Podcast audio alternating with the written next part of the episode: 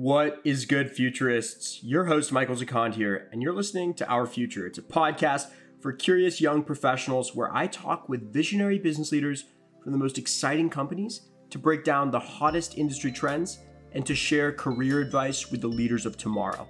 If you want to hear from the best in business twice a week, hit that subscribe button. And if you really love this show, no matter where you are listening right now, I would highly appreciate it if you left our future a quick rating on Apple Podcasts. Just 10 seconds of your time will be instrumental in helping us get discovered, putting our future out there on the map. So do the boy a favor, toss a review our way to help us get from 30 reviews on Apple Pods to over 50, which is our goal for the next few weeks. Today's interview was conducted in the first ever Our Future Live AMA, which took place last Tuesday. I'm super excited to begin interviewing business leaders in real time Zoom sessions where you can ask your questions. So if you want to catch the invite to the next event we will be hosting, make sure to be sub to the phenomenally digestible and endlessly interesting Our Future email newsletter by entering your address at our super sexy website, ourfuturehq.com. My next guest is Steve Hoffman, partner at McKinsey & Company. He has been with the firm for over 14 years and leads the company's global retail procurement and product development practice and has worked with over 50 clients transforming businesses in the retail and consumer space. He's based in the Chicago office and has a bachelor's of science and a master's of science in industrial operations engineering from the University of Michigan. So go blue. So to uh, to kick off this Q and A, I mean, I want to I want to roll back uh, I want to roll back time a little bit. I want to take you back to when you were in our shoes, when you were a student in college. Where was your mind at? I mean, did you did you ever see yourself as you know a consultant? Did you even know about the industry? Uh, what were you thinking back then? So um, I first learned about consulting when I took a corporate strategy class, and there was a case about McKinsey, and I it was the industry that I didn't even know existed right and i sort of we did this case and i kind of thought to myself like what what is this like i mean do people actually really do this um, and I, I, I got very interested in it because I think leaving Michigan, I was assuming I was going to follow in, in, my dad's footsteps. My dad worked at GM for about 30 years. I, was assuming I would just kind of be an engineer, and keep doing that. And I got very interested in in McKinsey, and I think where my mind was at was that I did an internship with General Motors, and I just didn't feel the connection to sort of the in a way the bureaucracy. I think a lot of people obviously can be extremely happy in that type of environment. For me i wanted something that was a bit more fluid a bit more changing a, a, I mean, you could say challenging but really just i like the idea of this sort of project to project. You have these new experiences that it's extremely uh, kind of new uh, each time. I mean that that to me just resonated with where my mind was at that i didn't want to in a way settle down in a way i wanted to more speed up and so that that was one of the main things that i thought about and i looked at every consulting firm i looked at every consulting opportunity because i felt like that was one of the things that was um, don't know, universal across the industry in a way is that idea of like multiple projects, multiple industries, get a, a, a varied set of experience. And also where my head was at was through that journey, I would sort of find myself and I would sort of then figure out what I wanted to do. And I would kind of then live the next phase of my life. So let's dive into what you do at McKinsey. You specialize in procurement, supply chain, developing uh, omni-channel capabilities. That's definitely a buzzword nowadays. You've saved hundreds of millions of dollars for companies. You've created hundreds of millions of dollars of value for companies. Yeah, and so the, the work that I do is actually probably something that is not covered in school a lot, which is procurement. And product development, I think, is covered in school when I think about creating products and things like that. But procurement is not something I had ever even heard of in school. And I think this is about the the the way at which a company will manage their spend like what they in a retailer standpoint they they consider goods for resale and goods not for resale so things that they buy so they might buy campbell soup cans and they sell it on the shelf and then they also might buy IT services, but they don't put that on the shelf. So they sort of think about it in both ways. There's actually a pretty strategic way to think about how you're buying things. And it's not just negotiating and, and, and sort of the, the act of negotiating. There's actually a real kind of process to think about what do you actually need to buy? Uh, how should you be buying it? How should you negotiate? How should you create leverage within their supply base? What level of information you should ask about how you sort of form partnerships across the, the various functions that own decisions and and think about that. There's actually it's it's a very I would say new function. It was sort of created maybe in the late 90s. The automotive industry really uh, kind of pioneered it, and it's really now become much more ubiquitous across all other industries. But I would say, for the most part, it's it's it's a function that is much earlier in its maturity than like a finance function or an HR function. One big part about McKinsey is like you're thrown into an industry you might have never even learned about in your life, right? You'll be thrown onto a project in in some some super interesting industry and you'll get exposed to a lot of different moving parts in the business world but how does a partner at McKinsey like develop a specialty? Because yours, you've clearly found your kind of niche um, in, in delivering value to the clients. But kind of how did you arrive at that? Yeah, it, I mean, it wasn't. It was both what I maybe I felt I was good at, but I think it, a little bit of it was when I started at McKinsey. This is I didn't have a set plan in a way, and so I definitely experienced a lot of different things, and I naturally went to things that I was more naturally comfortable with. Right, like some first first project I did actually was in video game console design, so my my second project was in automotive, and so I went to things I naturally felt comfortable with, which I think in in retrospect was a good way to de-risk sort of the, the opportunities, right? Because you're setting yourself up for success. But over time, I mean, th- those didn't feel very exciting to me. I didn't feel like a passion about them. I didn't feel like much of a personal connection. And over time, more like my second, third year at McKinsey, I started to develop more of a passion for the, the retail industry, sort of the hustle and bustle of the stores, just that energy. I, I love that my clients are just incredibly passionate about their brands and about their consumers. And I think I felt a lot of energy towards that. And that over time, that's where I started to more align myself. And today it's probably call it 80% of what I do is sort of in the retail consumer space. There's still then other things I do uh, and help colleagues across a variety of industries that are uh, just kind of a lot of times it's like leveraging what is a retail point of view and how could that apply to like insurance or how could that apply to banking.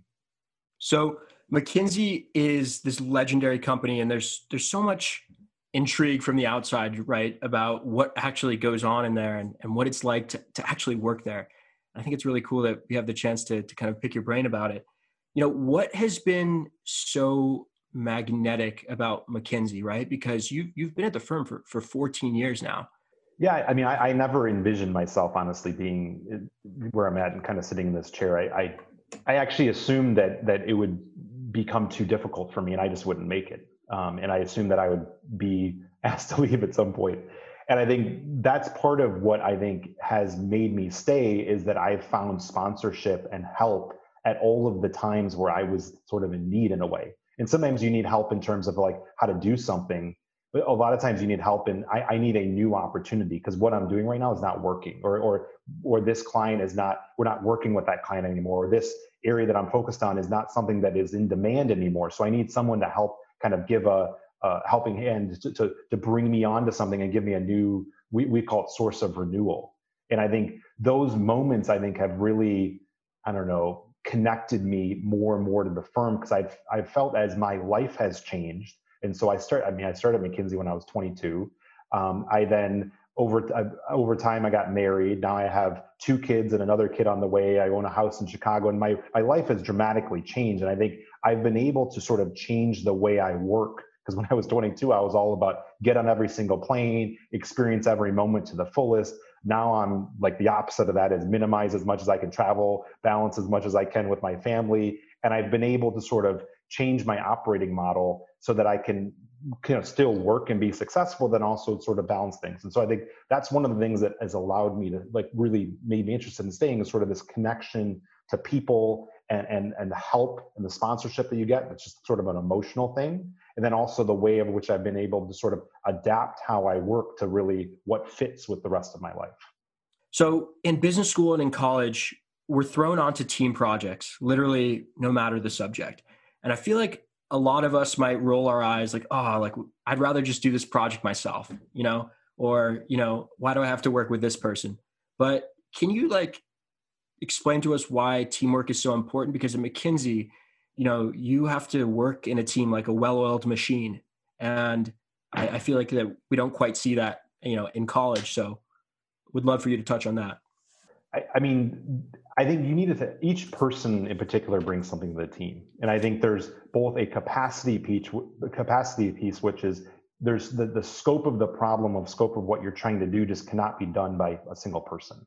I think then there's just the skills and stuff that each person brings. that I can talk about how we might set up a team in a second. Then there's also just the back and forth pressure testing, problem solving, co-creation, almost like a one plus one equals three mindset that through the through just working with someone else, just like talking something through, you will make it better than you ever thought. Because I mean, everyone has inherent biases, everyone has inherent blind spots, and I think we all have different ones. And so I think there's there's a, a real co-creation. And so uh, the way that we would think about a team is that we not only need to think about our team but also our clients team and what are the different skill sets and experiences and points of view that we're bringing. And i think it is dramatically changed since i joined mckinsey. I mean when i joined mckinsey it was let's let's take a manager and two of the brightest people on the planet and they can solve any problem now it's we need to bring real expertise real like both technical depth. I mean a lot of my teams have data scientists on they have programmers on they have industry veterans that have been doing something for 30 years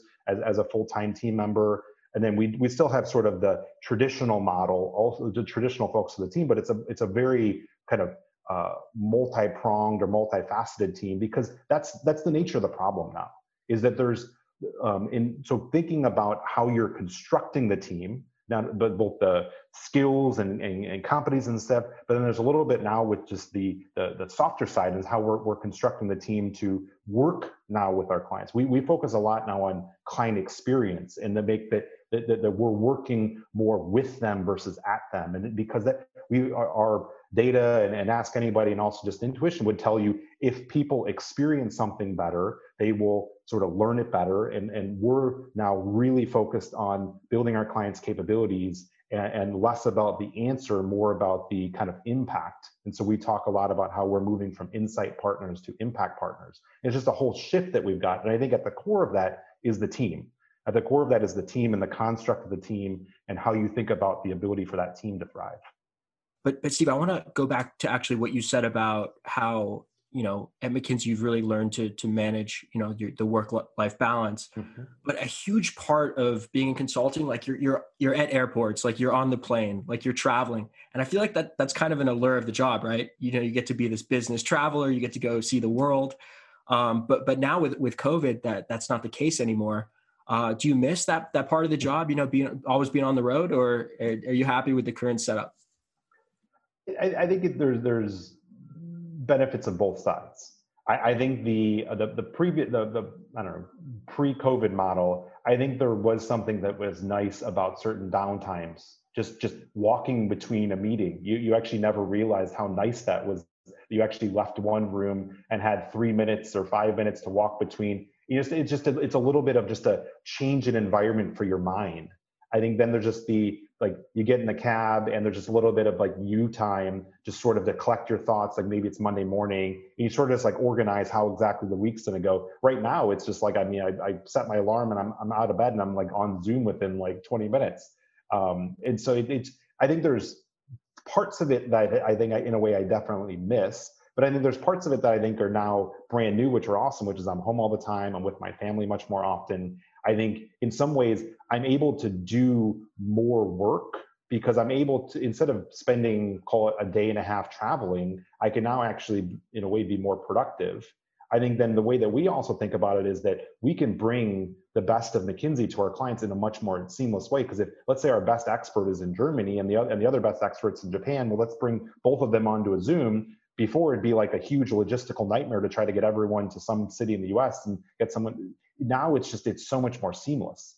And so i think in some ways it's the same thing for our clients. I think there's things that you miss and there's things that were obviously better with the old model but there's also now a lot of new things that are even better with the new model. And i think in the end we'll probably end up with some type of hybrid um, when, when all is said and done. I think this is the moment we've all been waiting for to to pivot into recruiting for for anybody who uh, my dream of, of working at McKinsey. Um, and just the case interview, right? It's this famous concept. Um, I'm sure lots of people throughout, you know, the, the past century have lost some sleep, uh, had a few nightmares too about it.